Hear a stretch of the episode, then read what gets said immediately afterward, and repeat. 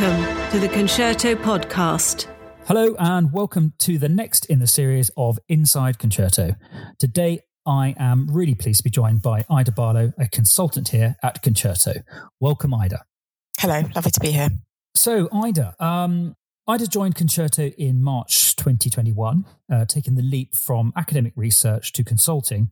And I hope today we can learn more about what that's been like, really, over the last couple of years. Prior to Concerto, Ida was at Imperial College doing research on how small molecules, basically drugs, and genetic mutations linked to diseases affect behavior. Prior to that, she had uh, she did a PhD in neuroscience and neurobiology at UCL and her undergraduate in biochemistry at Oxford. Outside of work, she enjoys diving into podcasts to catch up on business, economics, and current affairs. So no pressure with recording this podcast then taking uh, taking also on culinary challenges and improving her French in evening classes. Ida, welcome to the podcast. Nice to be here.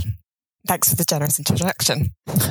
uh, absolute pleasure. Absolute pleasure. So let's just dive straight in. Um, how does an accomplished scientist uh, like yourself end up working with an established London based management consultancy like Concerto? Well, yeah, so that's a good question, um, and one that actually many people have asked me. Um, when I made the change. But in reality, actually, many of the skills that you pick up and hone as a researcher are very transferable into the world of consulting. For example, the deep analysis that you do on your specific niche project, the presentations that you do to sort of lab groups or even just wider at conferences and communicating of complex ideas, driving and planning of projects. They're all quite, these sort of skills are very transferable between research and consulting. The main difference really is um, the types of problems that you're working on. In research, they're often very focused on a small niche area, um, whereas consulting, they can be sort of very diverse and um, changeable and the pace of the work that you do in the research can take a long time, especially in the field that I was working, say molecular biology, the experiments just take a while. Whereas in consulting, I found that the pace is a lot faster. Um, and actually, these are the two reasons I really wanted to move into consulting. I wanted to explore other fields, so see how I could use these skills that I picked up in research um, and apply them to different sorts of problems to help businesses to go through big changes, um, such as the sort of changes um, consulting work that Concerto does. I also really wanted to work at a sort of faster pace um, and work with bigger teams because um, I wanted to be able to actually sort of see um, where my insights and analysis um, uh, were giving tangible results for clients.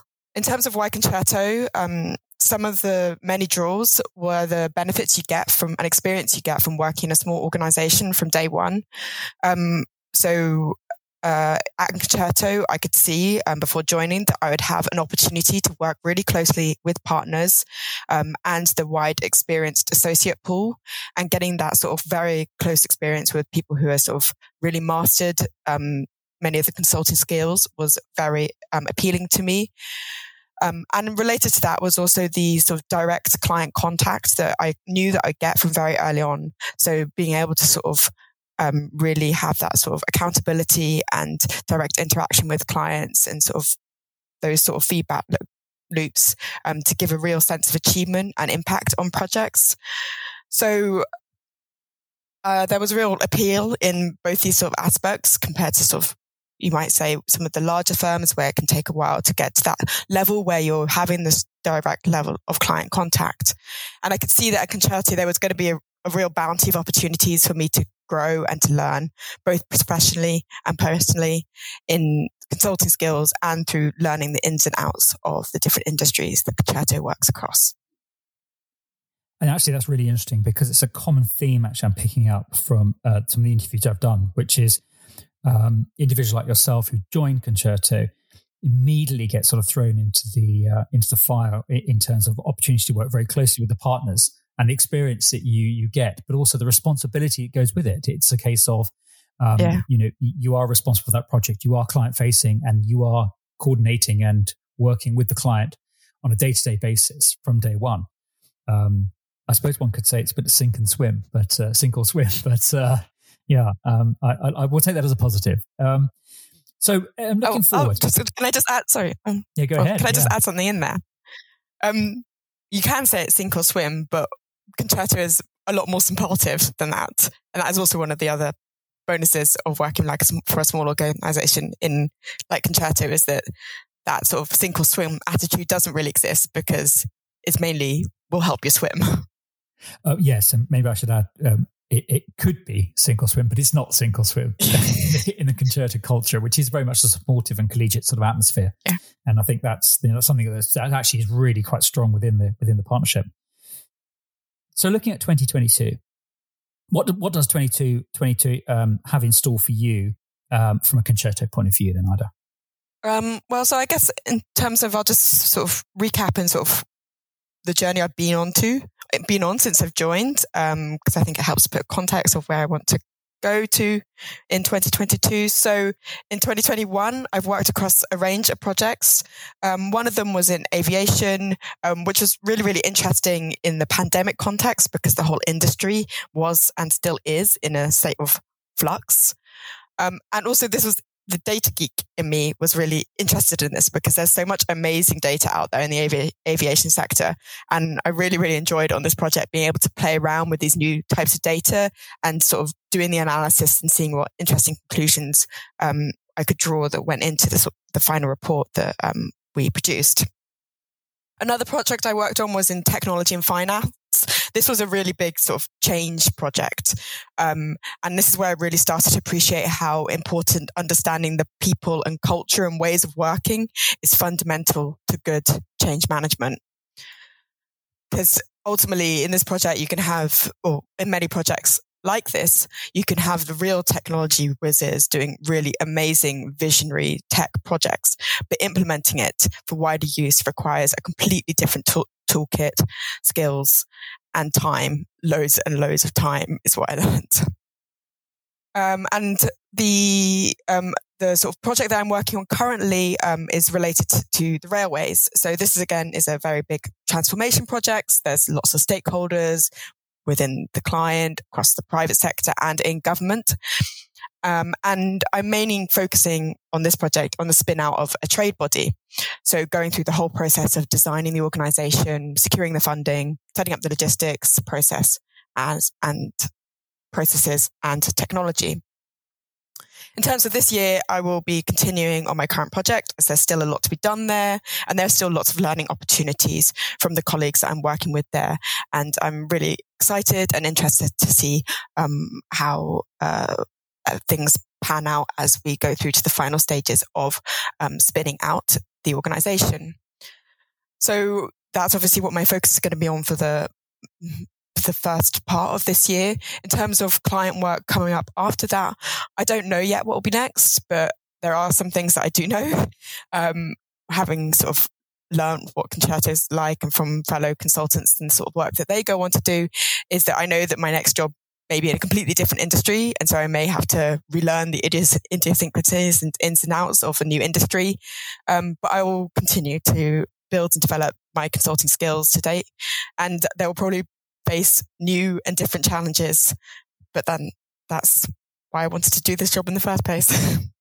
Um, well, I mean, it's incredibly varied, which is wonderful. Um, yeah, and, and in going forward this year, um, yeah, I've got you sort of uh, penciled in and earmarked for a couple of projects that hopefully, if we close uh, in the next few months, uh, might take you into the world's back in, maybe back into aerospace, but uh, but probably back into or into the new sector of defence, which you, I don't think you've worked in that sector yet. Um, so that, no. that might be quite interesting. Um, so moving on to um, about advice. Uh, and if you could give advice to other technical and indeed not non-technical um, sort of postgraduates wanting to get in consulting, um, what, what would that be? Well, I guess I'm going to speak from my own experience because I don't want to generalize too much about all postgraduates. But from my experience, um, the sort of people that who pursue postgraduate studies, be that sort of masters or um, PhDs or even further, um, they do it partly because they enjoy asking questions and they really like to get a deeper understanding of a subject. And I would say consulting is a, certainly a job where you still get to sort of indulge that curiosity and you're actively encouraged to continue to ask questions and to get deeper into those business challenges. Um, to be able to use your analytical skills to sort of work out the sort of solution or options for your solution and final recommendations. Um, as you proceed along the sort of the case. Um, so for this reason, my advice to postgraduates um, who would like to um, go into consulting is to really continue to pursue your curiosity. Ask people who do the job, have a look at case studies, start doing some case studies, listen to podcasts, um, listen to, there are many books about business and going through change projects. Um, there's, uh, you can have access to, um, a few articles from websites like the Harvard Business Review. Um, I think you get a couple of months. So there's a good place to sort of uh, start to see what the sort of work that you do in consulting is um, yeah, so that would be my main advice. Just keep, start, keep, indulge your curios- curiosity at this point in maybe a different area than this sort of area that you've been focusing your studies on. Ida, that's fantastic, uh, and actually, really, really sound advice uh, there. And um, uh, I, I think that a lot of people will draw quite a lot from that. Um, look, we've come to the end of our time today. Uh, I know you're very busy, and you've got to get back uh, to your uh, rail project. Um, thank you so much indeed for your time today. It's been an absolute pleasure uh, talking to you, Ida. Uh, incredibly fascinating. Uh, and I really look forward to some further podcasts where perhaps what we can do is we can take one of those projects individ- uh, individually and we'll we'll look at you know what we had to do, what the problem was, and how we achieved it, etc. And sort of go through that because that might be quite interesting to sort of break that down a bit. But in the meantime, thank you very much indeed for your time. It's been a pleasure talking to you, and I look forward to catching up with you really soon. My pleasure. It's been great. And again, yeah, very much looking forward to doing the sort of post post case analysis with you at some point in the future. Thanks, JP. Many thanks for listening to the Concerto podcast. Please keep an eye out for further episodes. And if you'd like to get in touch with me directly, my name is Justin King, so please send me an email at j.king at concerto.uk.com. Or if you'd like to find out more information about Concerto, please head to our website, which is www.concerto.uk.com. Many thanks.